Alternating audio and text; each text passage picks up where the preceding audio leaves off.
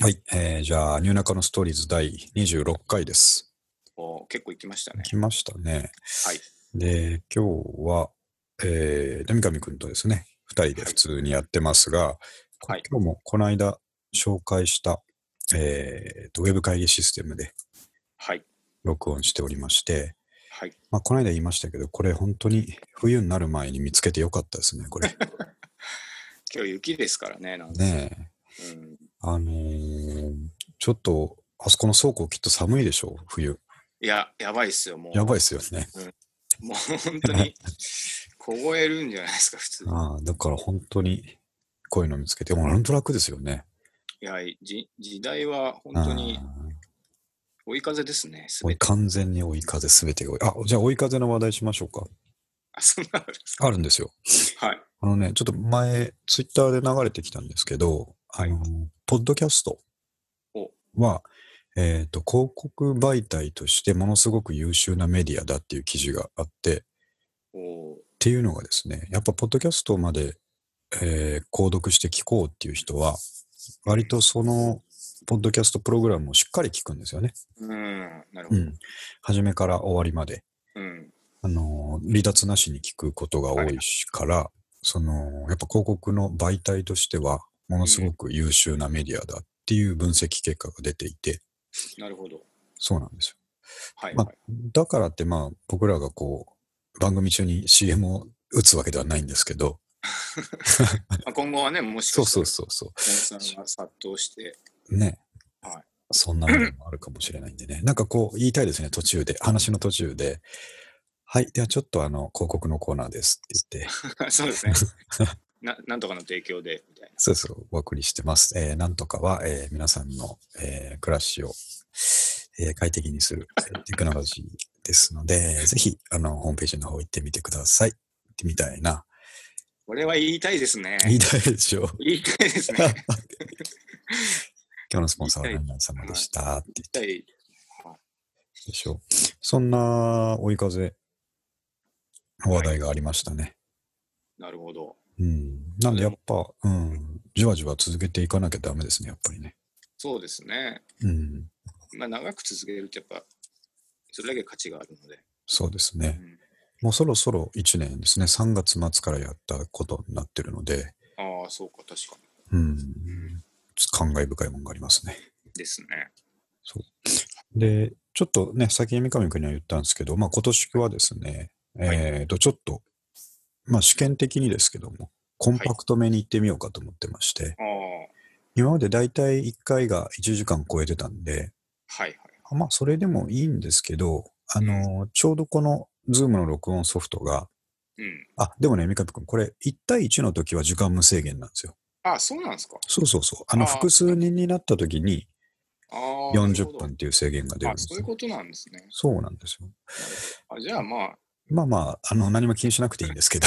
じゃあじゃあ気持ちちょっと40分で。そうそう、あそうそうそう。あの、なんで、40分ぐらいの番組を、えーコンスタントにうん出していくっていう、えーまあ僕の中でニューヨークパンク方式っていうか ですね。ラモンズスタイル。トラック数多いっていう。そういうことですね。 一曲さ三ん分。が編集版みたいなの買うと30曲ぐらい入ってますよ、入ってますからね。はい。嬉しい。そう。嬉しい。あだから聞いてる人もですね、まあ、なるほど月に4本、5本上がると、あの、うん嬉しく思ってくれるといいなとなるほど。いうことで。はいな。んでちょっと、まあ、三上くんももちろん今までのペースでやってほしいんですけど、まだちょっとゲストとかね、いろいろ声かけてますんで、はいはい。ちょこちょこちょこちょこ。これのシステムがあればできるじゃないですか。そうですね。そうなんですよ。うんどこかに出かけていかなくていいし。場所も問わないし、そ時間も割と会えばもう問わないですもんね。う。ね。うんそんな感じで今年はやってみようと思ってます。はい。では、えっ、と、あ、忘れてました。ニューナカのストーリーズは、はいえー古着古本ブックオフ、はいグランジオルタナ新中野、あえあ、ーもうまとまりますね。えーすっきり、えーそうですね、まとまって。というのを軸に、えーっと、まあ、そこから派生するいろんなことをうん。ぶつぶつ話しながらですね、はい40代を迎えようとしている番組です。 40代を迎えようとしているしている2人の番組 です。ですね。はい。で、えっと、今日は、えートピックの中からですね、はいあの、まあ、早速、はい。これ、なんで読むんですかね略したときに、PUSA って読むんですかね。うーん。うん。でプーしサょうねとは読まないと思うんまあ、すこけれどでも。一般的に使われてますもんね。ね。えっ、と、レビューというか、活躍してたのは、はい。ちょっと今、じゅえーと情報を見てきたんですけど、えーはい91年ぐらい。あ、そんな前ですかあ、えっ、とね、それが結成だ。でデビューアルバムは95年うん、そんぐらいですよね。に、えーデビューアルバムを出した、えーはい The Presidents of the United States of America うん。というバンドがアメリカにおりまして、はい。で、 ななぜか三上くんがこの間これを聞いて た。そうですね。あの、僕、はい。ちょっと体調崩してるけど、はいはい。今日時間あるなっていう時にね、うん、誘ったんですよね、今日収録しますね。そうですね。その時に、うん。やっぱちょっと、たまたまなんかで辿ってったら、このレジデンスのライブ 版にあたって、ちょっと話したい気持ちもあったっていう。はいはいはうんい。よく、よく当たりましたねっていうよ感くじです。当たりましたよね。ね。で、まあ、ね、絶対マキトシも聞いてるだろうしうん。っていうのがあって、 はいはいはい。もちろん聞いてますけどね。ね、変なタイミングで。 つけちゃったなって。そうそうこれね、あの、紹介してる、あの、日本版のウィキペディアなかったんですよ。あ、本当ですかないんですよ。おあーそんなもんかなと思ってね。うん結構あの時流行ったと思うけどなと思こんな一世を風靡したのに。う。ね。うんあこれ、あ 一世風靡って今、三上君言いましたけど、この僕が見てる日本語のページの一番最初に、アメリカで一世を風靡した陽気なトリオって書いてありますから。 そういう言い方になっちゃうんですね。なっちゃうんですね。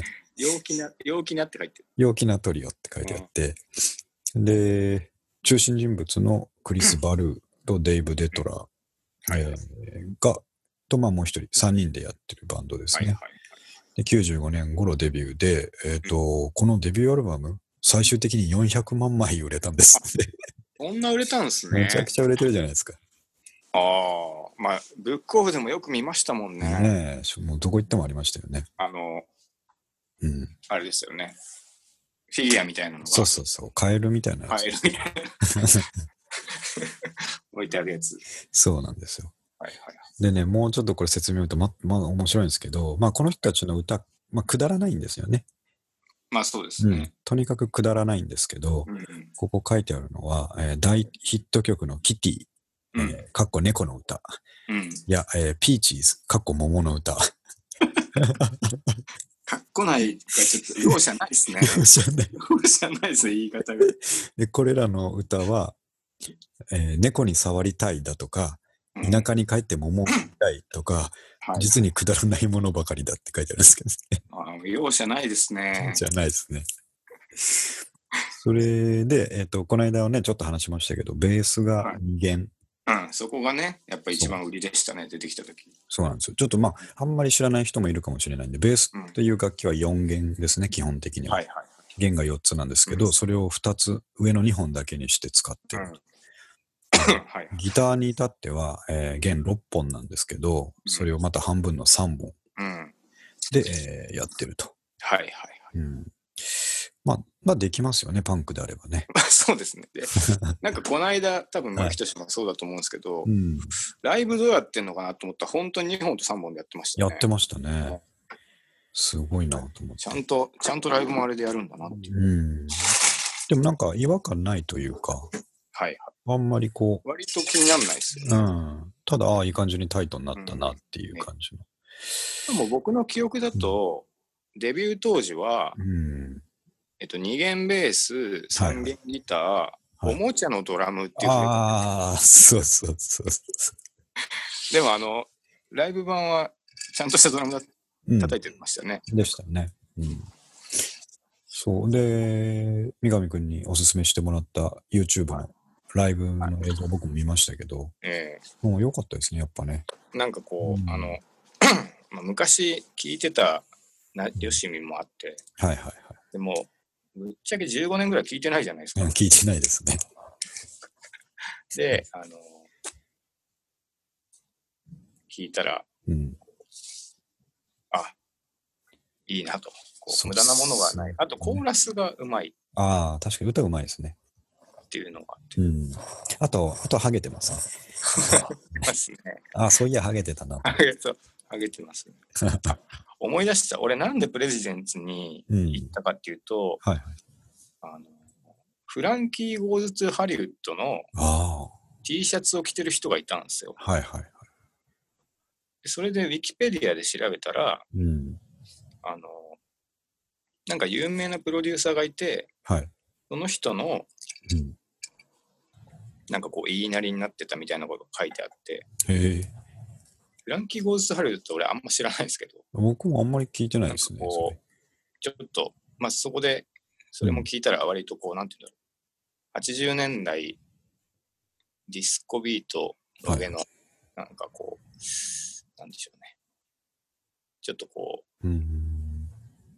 当時センセーショナルだったんだろうなっていう感じだったんですけど、ああでそのプロデューサーが、。はい。なんか有名な人で、うん。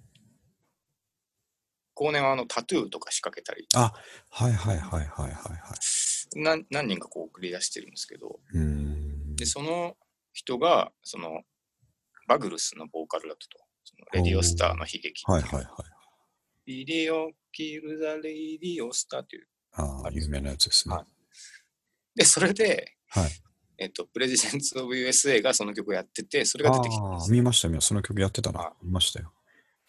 っていうので、たどり着いたんでした。はい。でもあれね、あの曲、いい歌じゃないですか。はいはい。レディオスターの悲劇。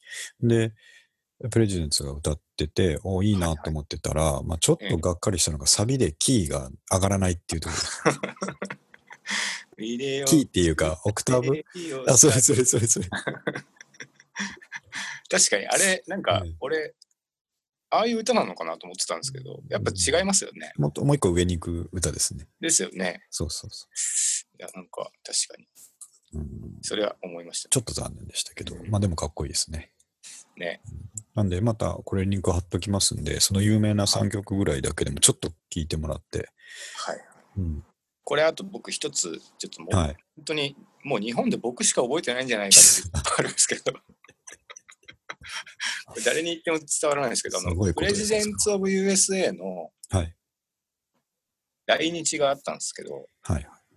前座がうん。あのブレイク直前のミッシェル・ガイのはずだったた本こ当れミッにシ知ェらルのない本人たちも覚えてないんじゃないかっていうぐらいのあのバンド何だったっけって。そうそうそううなん んかっていうのが今ここのインターネットアーカイブスに残しておきますのでなんかの参考にしてください そうですね。三上君は覚えてたっていう。僕は覚えて、これ調べたら出てくるのかな誰に言っても、こうっていうなんか、あれ、そうなんだみたいな感じになるんですけ ど、僕は言っておきたいことなんですよね。そういうの残しておくべきですね。そうそうなんですよ。そうまあまあ、懐かしい思いになりましたね、やっぱこれ系は。そうですね。じゃあね、三上君、ちょっと忘れないうちに言っときたいことがあって、はい。あのーちょっと追加でトピックを送った、はいはい。えっ、と、ATM のプロセス改善っていうはい。これ気トにピなりックなまんすで、ね。気になるでしょはいでね、僕本当に、あの、ふっと、あ、今日これだと思ったんですけど、はいはい。昔からずっと思ってることがあって、ATM に関して。はいはい。でね、ただ、あの、最近少し改善が見られるんですけど、はいでもまだ残ってる、あのー問題があるんですよ、ATM に。あのですね、三上君も絶対、ああ、それって思うと思うんですけど、あそれ ATM はに、そもそもその、普通の ATM でお金を下ろすときってことですか、そうそう、誰もが経験してることです。まあ、カード入れて暗証番号してそうそうそう。はいはい。で、カード入れるでしょで、暗証番号を入れるでしょはいで、暗証番号を間違っちゃった時の話なんですけど、おお間違った時に、ーはい大半の ATM はですね、今は半々ぐらいになったかもしれないけど、はい。はいはい。そこでアテンション出さないんですよ。もう一個先に行って間違えてても、ああでしょ確かに。金額の入力に金額行まで入れっさせてま、すね。そうなんですよ。そこで金額確定したところで、はいはいで、。しかもちょっと考えた後で、はいパスワードが、あ暗証番号が違いますって言っはい。て、うんものによってはそこでカード出し上がるんですよね。出し上がりますかそうなんですよ。もうさ初めから振り出しに戻るっていうこと。うん。このプロセス、うん、このプロセスがいずっと僕納得いってなかったんですよ。うん。うんなんで最初に間違えた時にアテンション出してくれないんだと。はいはいはい。そのまま先に行っちゃった時間ロスによってですね、うん。 ATM なんかね、混む時ごつい込んでですね、はいはい。人が大変待つのに、そのうんタイムロス何考えてんだと。確か思うんですよ。ほんで、ただね、最近改善があるっていうのは、に。うん。最近はその最初の段階でアテンション出す、えー ATM ある、あるんですよ。ああ。多分、みずほとかがそうですね。はいはい。なんですけど、でもやっぱり半分ぐらいは違うはずなんですよ。うん。金額まで活かせると。なるほど。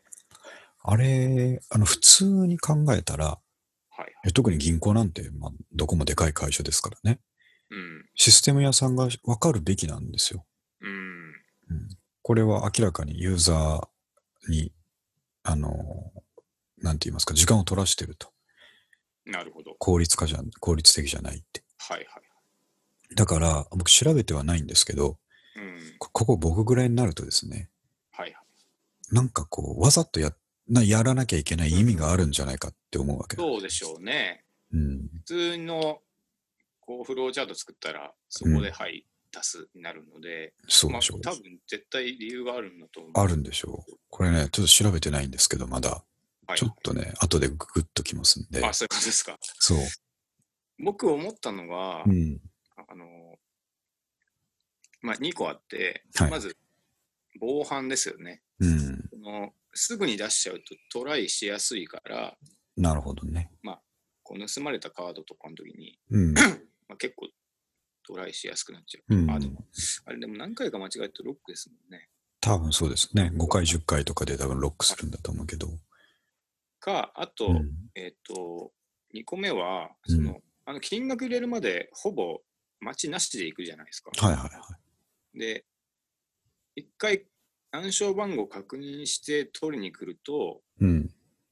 そこで時間食っちゃうんで、ああ、一気に送ってるなるほどね。のかな。その時間問題かなっていう。ああ、そこではバックグラウンドで確認してる途中にもう次の画面に行かせちゃうっていうことですそうですね。ね。でうん、確か、なんか ATM 古いやつって、まだあはのい、電話回線使ってたりする。あだから、一回コールしに行って、あ、はいはい。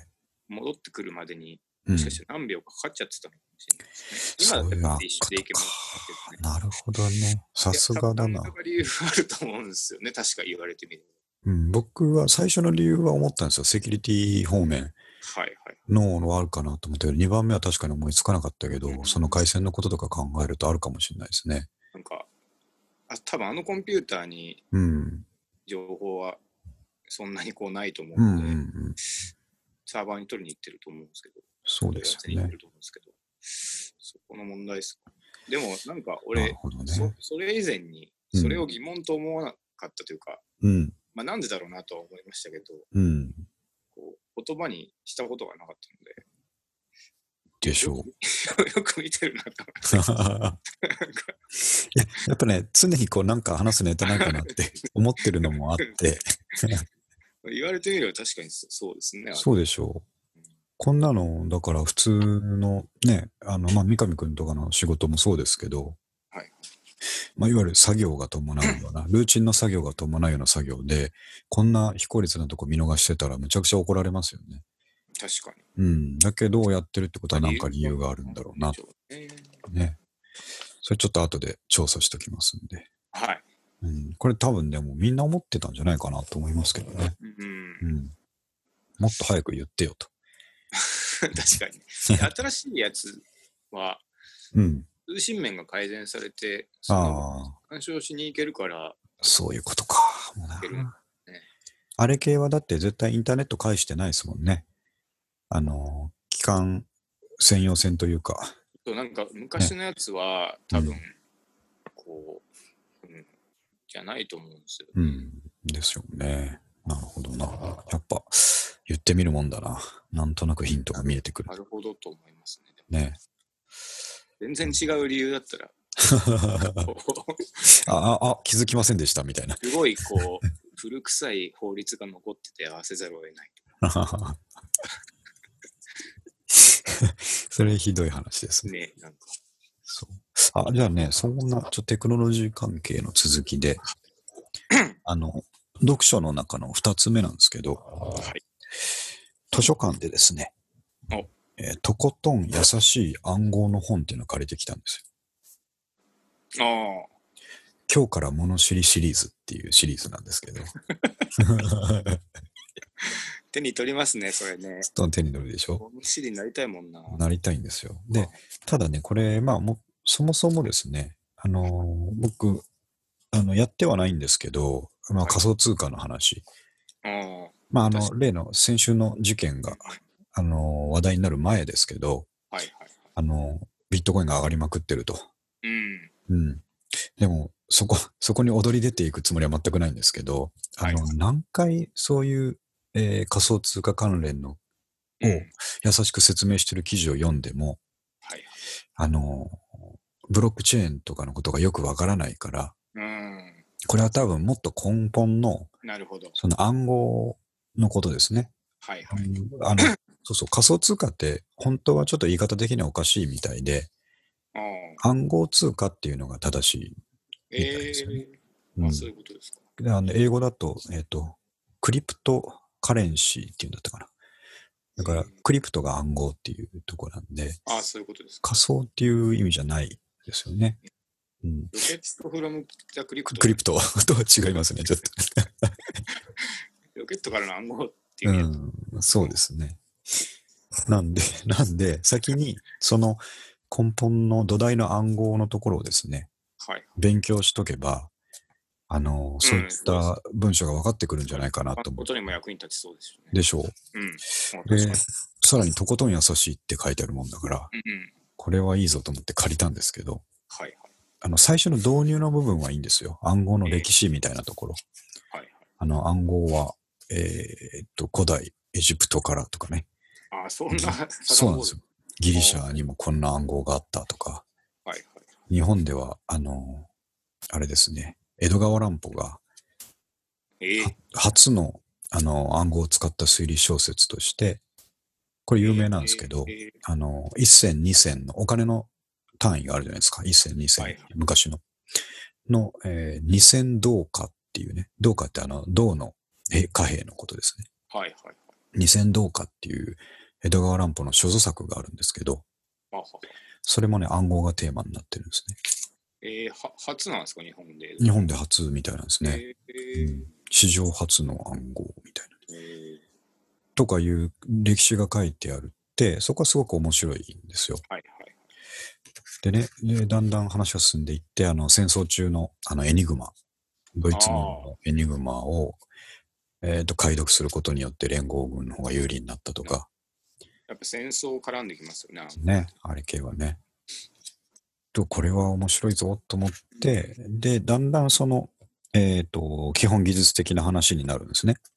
あの、よく聞く、えー共通鍵暗号、はいはい。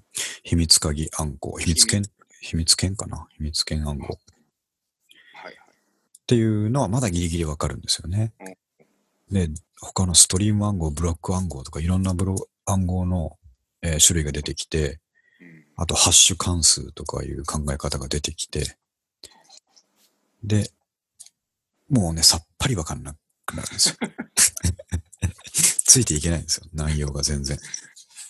これは、でも、あのー誰もわかんないんじゃないですか。 わかんないです。僕、絶対わかんないですよ。それ今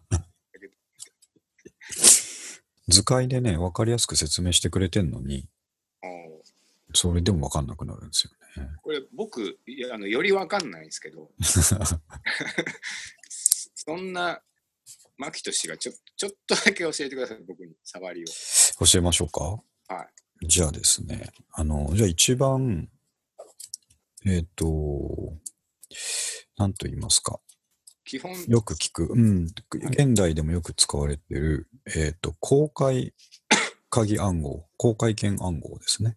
はあはあこれってあの、うーんなんつったらいいのかな。まあ、どういう方法かっていうと、はい。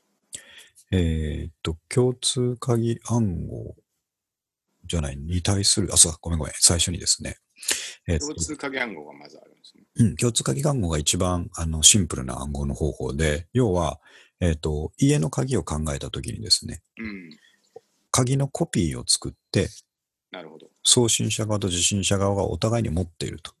おーほんで、何か物を送るときに、えーは宝箱に入れて送るとしたときにですね、うんえーその宝箱に宝物を入れて、はい送る側が鍵を閉めると。うん。で、それを相手に送ったら、うん相手はその鍵を開けられる共通の鍵を持ってるから、うん。届いた宝箱を開けて中が取れる。めっちゃわかりやすい。これが最も基本的な、なるほど。えー共通鍵暗号ですね。はい。でもこれは何が、えーとデメリットかっていうと、うん。必ず事前に何らかの方法でうん。送受信者間で、えー秘密鍵を共有しとかなきゃいけなういんんですよね。。そこで漏れちゃうかもしれない。そうなんですよ。なるほど。そう。よくあのビジネスで、 エクセルのこうロックかけて、うんうパん、スワード別荘しますみたいなのはそれってこと。そういうことですね。お互いが開ける鍵を知っこてこるのまでが。はわかるぞ。そう。で、次が、この、えーとデメリットを回避するために生まれたのが、うん。えー公開鍵暗号ですね。うん、公開鍵暗号はさっきの共通鍵暗号のデメリットをはい。回避するために、うん。えー、っとですね。ちょっともうそのまま読みますわ、 これ。うんなでんかさっき、さっき話したはい。共通鍵暗号が、えー玄関のドアの鍵に似ているのに対して、ほうほうほうほう。公開鍵暗号の原理は、南京錠に似ていますと。南京錠に似てるんですか似てるらしいんですけど、まず、送信者側が、うん。受ける側だ。あの、荷物を受け取る側が、はいはい。自分の公開鍵っていうのを、うん。えっ、と、みんなが見れるところに公開しとくんです。え、そんなことしちゃうんまあ、だから街中に落ちてるんですね。あ南あ、京なるほ錠ど。、パブリックな場所に、はい、えっ、と、南京錠だけが落ちてる。落ちてると。なるほど。それを開ける鍵はうん、受信者しか持ってない。そ そここもう難しいでしそょ、んここなこからと。あり そんなことありえます。こっからもさ、あ、じゃあね、三上くんが、はい。えっとね、あ、これね、プロセスがね、僕が三上くんに対してはいはい。何か大事なものを宝箱に入れて送うるん。というシチュエーションがあったとして、はい。先に三上くんがうん、じゃあ、この錠前で鍵して送ってねって言って、うん。南京錠の南京錠の部分だけを僕に送ってくるんですよ。ああ。あの、鍵が開いた状態で、南京錠が開いた状態で。はいはい。だけど、それを開ける鍵は三上くんしか持ってない僕。しか持ってないと。そうはいはい、で、その南京錠は、まあ僕に直接渡してもいいんだけど、うん街中の適当なところに置いててもいいんですよ。なるほどな。それは鍵を持ってる三上君にしか意味のないものだから。うん。まあなんならその方で別に作ってもらってもいいよと。そうそうそう。俺の鍵で開けばいいと。そういうことですね。うん、なるほど。で、三上君がその南京錠を公園にボンと、ちょっとあそこの公園に置いといたから、そこに取りに行って、と言ってた鍵してよって言って、で、僕がそれ持って帰って、はいはい。えっ、と、プレゼント宝箱にその南京錠をガチャッとはめて、うん。で、僕は鍵なんか持ってないから、うん。もう南京錠閉めた時点で、その宝箱を開けられるのは三上くんしかいないんです。おうで、その宝箱を三上くんに届けると、うん。その南京錠を開けるための鍵を持ってる三上くんがそれを開けて中が見れると。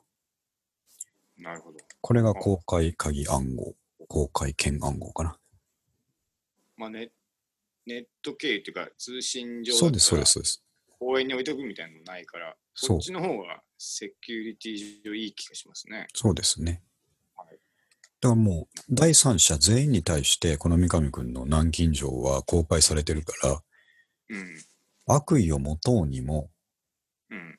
それを取って、どっかに鍵したところで、うん。それを開ける鍵は三上くんしか持ってないので、うん。どうしようもないというどうしようもないと。考え方ですね。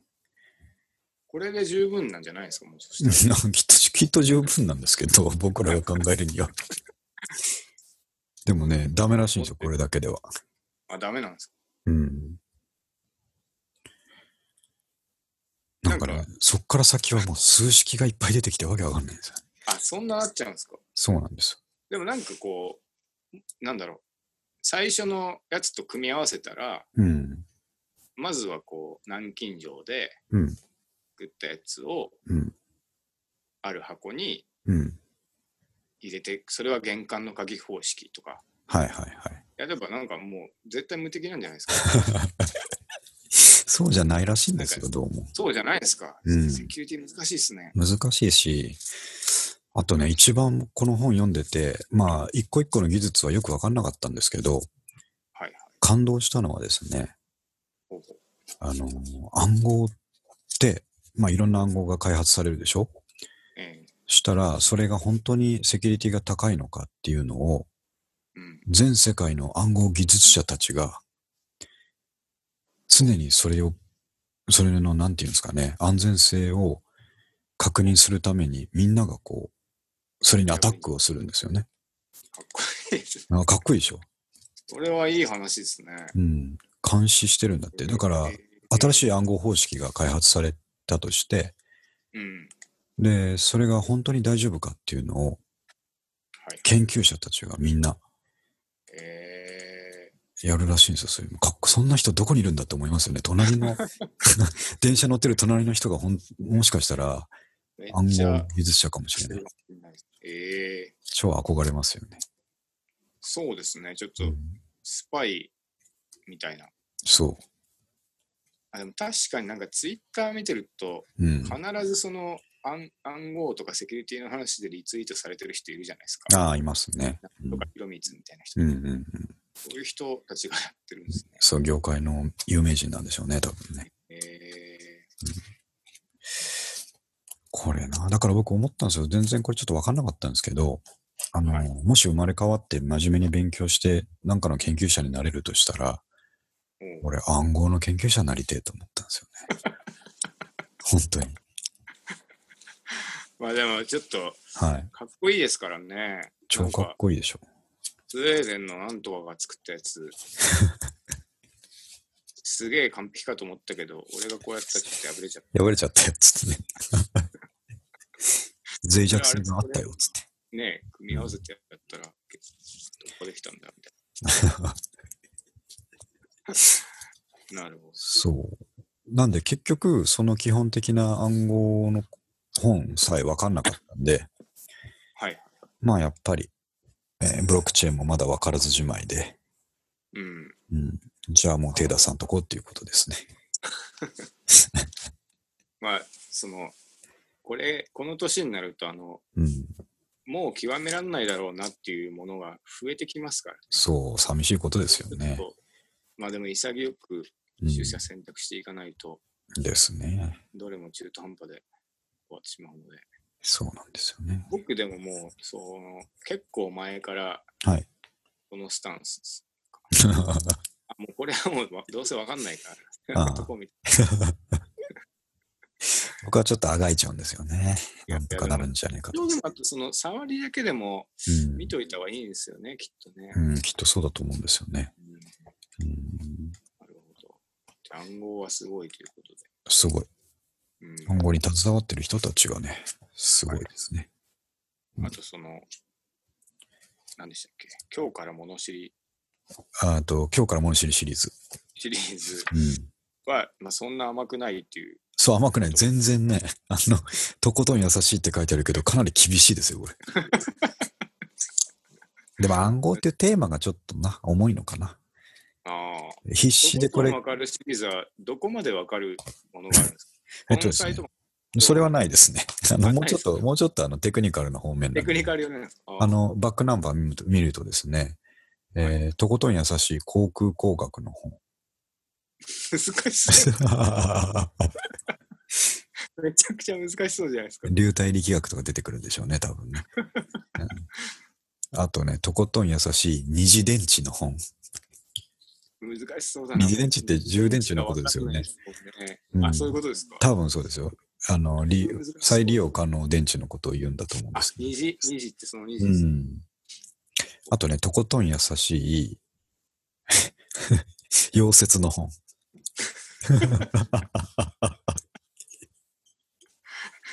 優しいわけがないですからわけないですよ。あ、みか君、溶接ってやったことありますいや、ないですね。ないですか僕らね、あの、高専の時は、高専あは、やるんですやるんですよ。1年生の時、ね。うちの学校はやるんだえできますよ。できますし、あれすごい面白いですよ。え、それ何、何を作ったんですかアーク溶接って言って、まあ一番あのメジャーな溶接方法ですけど、ははななんかを作るっていうことじゃなくて、あのですね、えっ、と、まあ、つける。くっつける、板と板をくっつける練習なんですけど、えー、あのですね、もう職人の世界なんですよ。はあはあはあの、ハンダごとと同じようなイメージで、あはいはい。やり方としてはですね、はいはいアークアセチレンガスみたいなやつをなんか放出しながら、えあーの、鉄を溶かしてくっつけていくと。くっつけていくんですけど、はいはい。やっぱりその、なんて言いますかね、くっつく接合面うん。の綺麗さにこだわりたくなるんですよ、すごく。ああ、まあうん、そう、 そうでしょうね。そうなんですよ。で、やっぱ如実に人によって差が出て、えー、その綺麗さに。あんまりこうん。う、なんか違いがないのかなと思ってたあるんですそんなことないんですよ。この、まっすぐ、最初はね、練習で、はいはい。もんとものをくっつけるんじゃなくて、うん鉄の上にそれをまっすぐ線を引く練習とかやるんですよ。そのガスを燃やして、燃やして、まあ、ハンダゴテみたいなのが溶けるんですけど、それをね、こう、一本の線にこう引いていくんですけど、えー、どんだけこう、まっすぐ引けるかみたいなね。はあはあはあそれで溶接、アーク溶接やったことある人はみんな知ってると思うんですけど、うんあの、まあ、そのくっつける鉄のギリギリまでに近づけて、はいジャーって溶かしていくんですけど、うんその鉄そのものに当たっちゃうと、はあはあ磁石磁石でくっついたみたいな感じになって、ガチーンと音がして、 ちょっと、全ちょ然っと、ちょっとじゃあ離れない感じになるんです。えー、それやっちゃうんですか、みんな。いやみんなやって、みんな最初やるんですよ。ガチン、ガチンって。全然わかんないでわす。かんないでしょうん、ちょっとね、あ の、溶接のね、あの動画を YouTube で探して貼っときます わ。アーク溶接。アーク溶接。うん。これ貼っときます。みんなわかんないと思うんで。マキトシもやっちゃったんですかガチン。あ、いや、もう何回もやりました。ガチンって。 あ、なんか、何回も。あるんですね。やっぱどこの世界そうなんですよ。あるある。るみたいなの。あるある。溶接あるある。うん何の話間違えて何のくっ話だついちゃった時とかに、うん。なんか、なんだろう、こう、なんなんだろうな。ここっちにカウンター当てると外れるとか、そういうテクニックうい。や、わかわかんない ですけど、そんなのあるんですいかや、どうやって外すのかな多分力ずくでこう引っ張ってまあ外すだけなんですけど、う本当にね、強いなんか、強い磁石にくっついたみたいな感じがするんですよ。んえーガチンって。なんかこう、付き合う予定じゃない人と付き合い始めたカップルとか、ああ、なるほど。いやー、それ悪用説の失敗かよっ ていう。ガチンってくっついちゃったのかっていう。あるあるって、なんか、なあったー らいいです工業関係の高校生だけがわかるね。わかるっていう。ネタですね。まあでもいろいろあるんですね。あーそうなんでまあ、すよよくわかるシリーズ、ちょっとうん僕もチェックしてみます。ちょっとチとェックこしなっとそもうですけど、うんこう今日今日から物知りシリーズね。そう今日から物知り物シ知リーりシリーズ。チェックしておいてくださズ。わかりました。い。いい本ですけどね。うん、うんじゃあ、三上君、そろそろね、あ、そうなんですね。 45, 45分経ったんで、はい。まあ、いいんじゃないですかね。こういうサクサクなコースで。はい。うん。もうぐんない。 文句ないよね。ラミカ力もそうでしょ。これでしょ、やっぱり。そうっすね。昨今の寒さと雪。 雪。 雪。ひどいっすよね、ほんと。一番今まででうん、あの壮大なんじゃないですか。そうですね。大雑把なタイトル来ましたけど。今週の文句ないは寒さと雪。。雪は、雪もめちゃくちゃ嫌ですけど、寒さが嫌ですね。ここ1週間、2週間ぐらいかな。きついっすよね、ずーっと。いや、本当にあね、ータイツかしてつる。こう 部屋がやっぱいはい温まりきらないんですよね。ああ、確かに。なんかわかるずっと寒いんですよ、布団入ってる以外は。まあでもその代わり布団が気持ちいいっていうね。まあ、布団は気持ちいいですけど、うんいや今日なんか寒朝、ー、うん。ね、すごかったですね、雪が。雪降ってるしね。あの、一番ひどかった先週の時、景色見て笑いませんでした。あ、ね、うんこんななるんだってなりますよ。 笑いましたよ、ほんと。過酷だなと思って。ちょっとした、なんだろう、スキー場みたいになってました、なってました。ね。写真の中のでさえそうなるから。あ、そうそう、ちょ、ちょっとこれだけ言わせてください、その雪に関して。あ、はい。俺のしくじった話があるんですけど、雪であの、雪で、この間の雪でですね。あの日、あの、どこの会社も早く帰ろうぜ、みたいなまあそうでしたね。話になったじゃないですかはい。でもあれ、まあ、なんつう結論から言うと、その、昼に早く帰ることがですね、はいはい。いいのかっていうと、その電車って昼間が一番本数が少ないんですよね。うそこに退去したもんだから、ーん。ああ。あんなことになったっていうはいはいことなんですけど、うん。まあそれはそれで、でももっと遅く出てたら雪がもっと降ってきちゃって電車止まるみたいなまあリスクもあるから、そまうあでしょうがなかったとしか言いようがないんですけど、うん。まあそんな感じでうちの会社もですね、帰れるやつは早く帰れよとうん。いうことでね、もうもうよ、まあ喜びさんで僕3時前ぐらいに帰ったんですよはいはい。ほんで、えっ、と、普通帰りはですね、えっ、と、品川から山手に乗って新宿に来て、んで、新宿から丸の内線で新中乗って帰るんですけど、はい。あのー山手とかが雪に弱いかもしれないと思って、うん。とか、まあ山手とかはまあいろいろしょっちゅう止まるじゃないですか。まあそうですね。うん遅れたりもします。そうなんですよ。なんで、一回品川じゃなくて東京まで出て、おう東京から丸の内線乗りっぱなしで帰ろうと思ったんですああ。そでの方が回避できそうな感じしよ。ます。そんな気がするでしょうん。で、それはまあ確かにちゃんと当たってて、それは。はい。東京までスムーズに出れて、さらにその、まあ、ほぼ始発だから、東京から丸の内線乗っても人少なかったんですよ、まだ。はいはい。夕方の4時ぐらい。えで、で、そのまんま、新中野まで乗ってりゃいいんですけど、えはい。頭の中にはいつもこう、山手の新宿で降りてるわけですよ、僕。なるほど。それで、えっ、と、東京から山手の線乗って、最初は人少なかったんですけど、はい。やっぱりあの、オフィス街、銀座だ、どこだ、通ってる間に、うん。むちゃくちゃ混んだんですよ。なるほど。もう身動き取れないぐらいの混んじゃっうて、ん。ああ、でも座まれあ、てなかっ座れてなかったんですよね。た。なるほど。もう本当に出るの大変な状態になっうちゃっん。てたんですけど、もうぼんやりしてたんだかよくわかんないんですけど、そのまま新中野まで乗りゃよかったのに、うん。新宿で降りるっていうのが体に染みついてて、手前の新宿でなぜか降りちゃったんですよ。僕ええそれもねでいつもは逆方向。そうそうそう。うん、逆、丸内線で降りてるわけじゃなくて、JR の新宿で降りてるんですけど、うん。なんかもう新宿で降りるっていう条件反射が働いちゃって、降りちゃったんですか。降りる時も、だから人をかきをすげえかき分けながら降りたんですよ。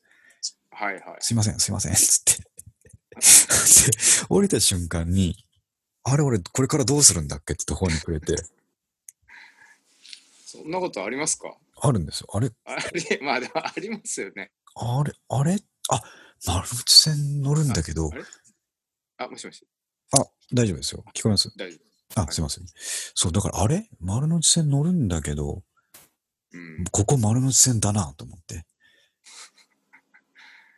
ああ。でいそつうし気づきました、それ。あ3歩ぐらい歩いてからですかね。あ、じゃあ乗れたんですかいや、違うんですよ。それで、うんそこから、じゃあ、じゃあ、もう一回乗りゃいいんだと思ったら、はいもう新宿、丸の内の新宿駅、えらいことになってたんですよ。ああもう、あの、ホーム全部人溢れ返ってるような感ー。じ。 なるほど。だから、あのー多少ちょっとそこで頑張ったんですね。はいはい。もう一回乗ろうと思ったんですけど、もう全然電車は来るんですけど、はいあの人が乗りすぎてて、うん。一回の、あのー乗り降りで10人ぐらいしか乗れないような状態になってたんですよ。あーあー。降りる人が全然いなくて。うん。うん。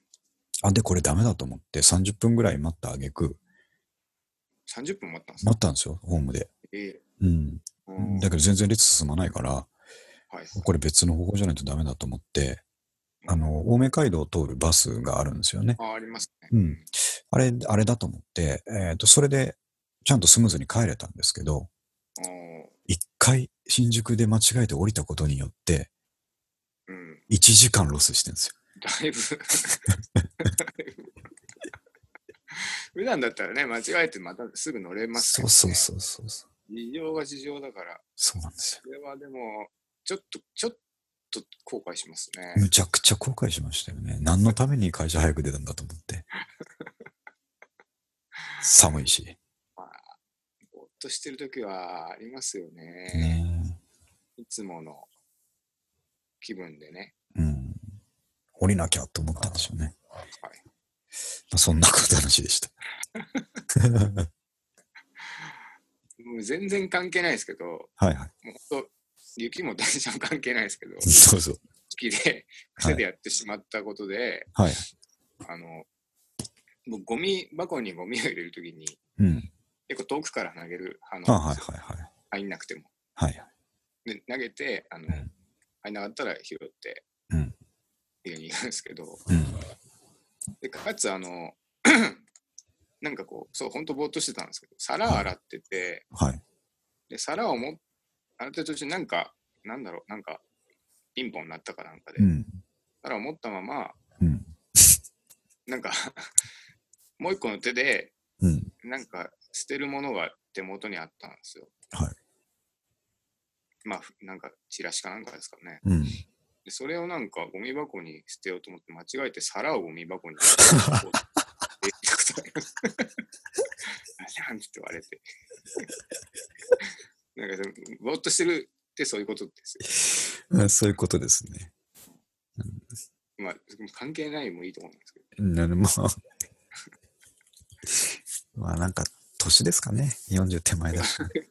そういうのあるかもしれないですね、そろそろ。いけない、いけないです。ね。はい。まあ、そういうことで。あ結果1時間ぐらいやってますんでね、どうしあもうしょうしょうがないなっていうことで。弾みがちなんで、やっぱり。うん。それはいいですよ、別に。はい。じゃあ、まあ、いつになったら暖かくなるのか知らないですけど、うん、しばらく寒いでしょうからね。ねいい加減にしてくれと思いますけど、うんうん。うん。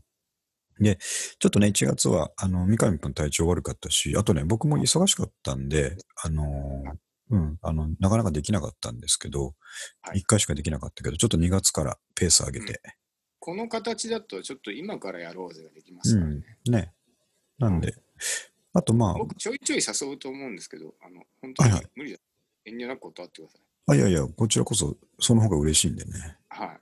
いやだそうねだからこそ、ちょっと短めの時間で、ちょこちょこ、うんストレスなくね、はいはい。やるのがいいかなと思って確か。